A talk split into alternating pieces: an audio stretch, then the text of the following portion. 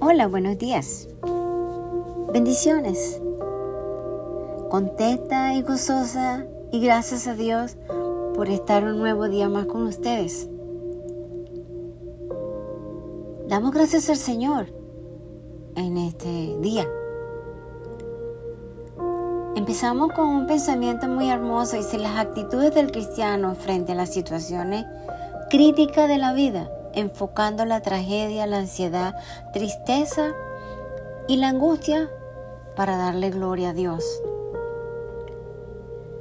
A veces decimos, ay Dios mío, ¿dónde tú estás? ¿Dónde estás, Dios? En mi momento de ansiedad y angustia, tristeza y enfermedad. Dice el Salmo 42, 5, 6. ¿Por qué te, te desesperas, alma mía? ¿Y por qué te turbes dentro de mí? Espera en Dios, pues he de alabarlo otra vez por la salvación de su presencia. Dios mío, mi alma está deprimida. Por eso me acuerdo de ti desde la tierra del Jordán y desde la cumbre de Hermón, desde el monte Misar. Qué tremenda es la palabra del Señor. En momentos de angustia, de tristeza, de desesperación, cuando pensamos que el Señor está lejos de nuestra situación, de nuestro, de nuestro llanto, de nuestro ruego, Él está presente. Dice el Proverbio 12:25, dice, la ansiedad en el corazón del hombre lo deprime, mas la buena palabra lo alegra. Eso es cierto.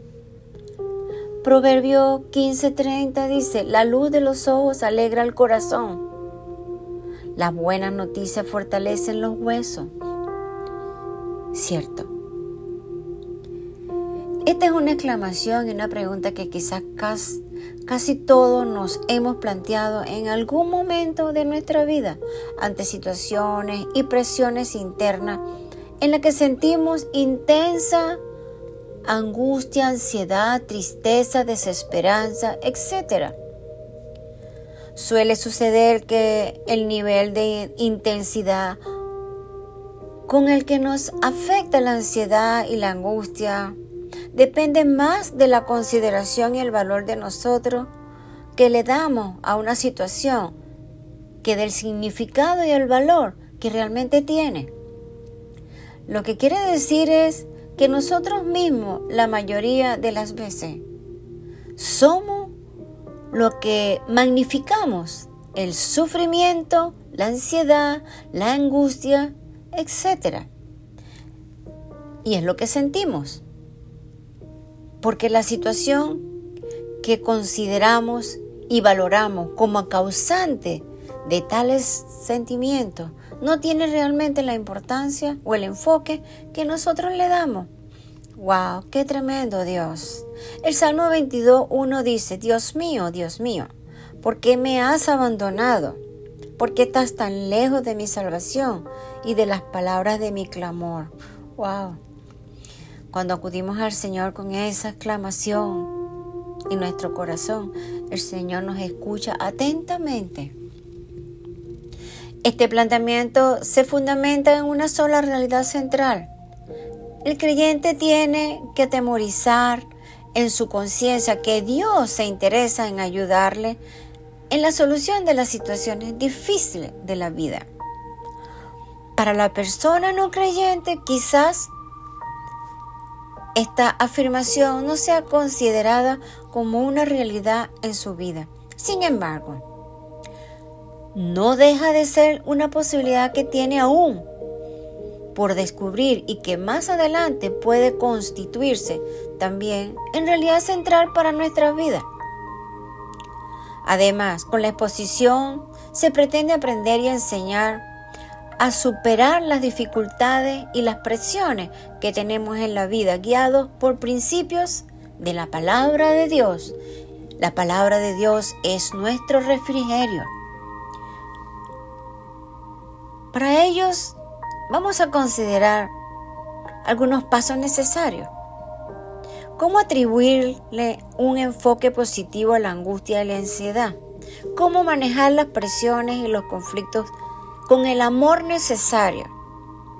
tratar de descubrirle el modelo, la comprensión de Jesús en las presiones y los conflictos, experimentando el poder de Cristo en nuestras presiones y conflictos. ¿Qué tal? Apliquemos esos conceptos. Es demasiado hermosa la palabra del Señor. Una de las cosas más importantes en esta situación es controlar y enfocar nuestro sufrimiento y nuestra ansiedad en forma positiva. Muchas veces nos cuesta, es tanto el dolor que nos agobia, que nos estremece, que nos cuesta tornar toda esta situación en positivo. ¿Cómo puede ser cualquier circunstancia en la vida que nos produce angustia, ansiedad? Quizás sea la enfermedad o la propia familia, un problema de pareja, un problema con los hijos, etc. La inquietud y el desasosiego que se produce en nosotros nos produce a enfocar nuestro pensamiento de forma compulsiva hacia el objeto productor de tal ansiedad en este caso, puede ser una enfermedad y la muerte. No permitiendo ver más allá lo que significa sufrir y angustiarse. Esto es lo que nos pasa a la mayoría de nosotros. Ante estas situaciones solamente vemos nuestra situación de angustia y esto nos impide ver la claridad de los propósitos de Dios en nuestras vidas. Completamente cierto. Muchas veces estamos pasando situaciones tan desagradables que a veces no entendemos por qué. Nos portamos bien, ¿sí? No le hemos hecho nada. Nuestra pregunta es esa. Si yo no le hice nada, ¿por qué está sucediendo esto? Al hermano, al vecino, a la pareja, al amigo, etc. Esto quiere decir que sea muy fácil para nosotros, ya que, entre otras cosas, no tenemos la capacidad de Jesús para prever el futuro, pero sí viene a enseñarnos que en las situaciones de angustia, de dolor, de tristeza, de desesperanza, hay más enfoques y formas de interpretarla, y no solo la del sufrimiento y la ansiedad. Y como hijos de Dios que somos, y que puede ser, si quieres, y depositar tu fe en Él, debemos estar seguros y confiar que para nuestra vida se encuentre en la situación que se encuentre, Dios mira nuestra condición de otra manera y con otro enfoque al nuestro. Dios siempre tiene un propósito en nuestras vidas. Buscar el enfoque y enfocarnos prácticamente en nuestra situación y esperanza en la situación de la crisis. Una vez que hemos controlado nuestra zozobra, necesitamos aprender a manejar el amor en las presiones y conflictos. ¡Wow! ¡Qué tremenda es la palabra del Señor! Yo me lo aplico hoy, 100%. Me lo aplico mañana y me lo seguiré aplicando por la eternidad.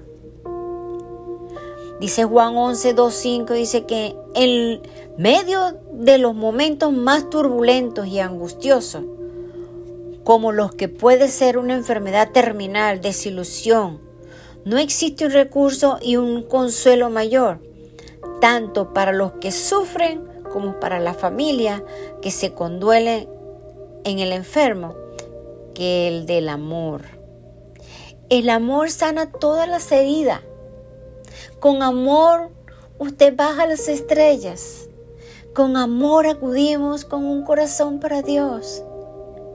Dice la palabra que la blanda respuesta aplaca la ira y la, la blanda respuesta tiene que llevar un 100% de amor.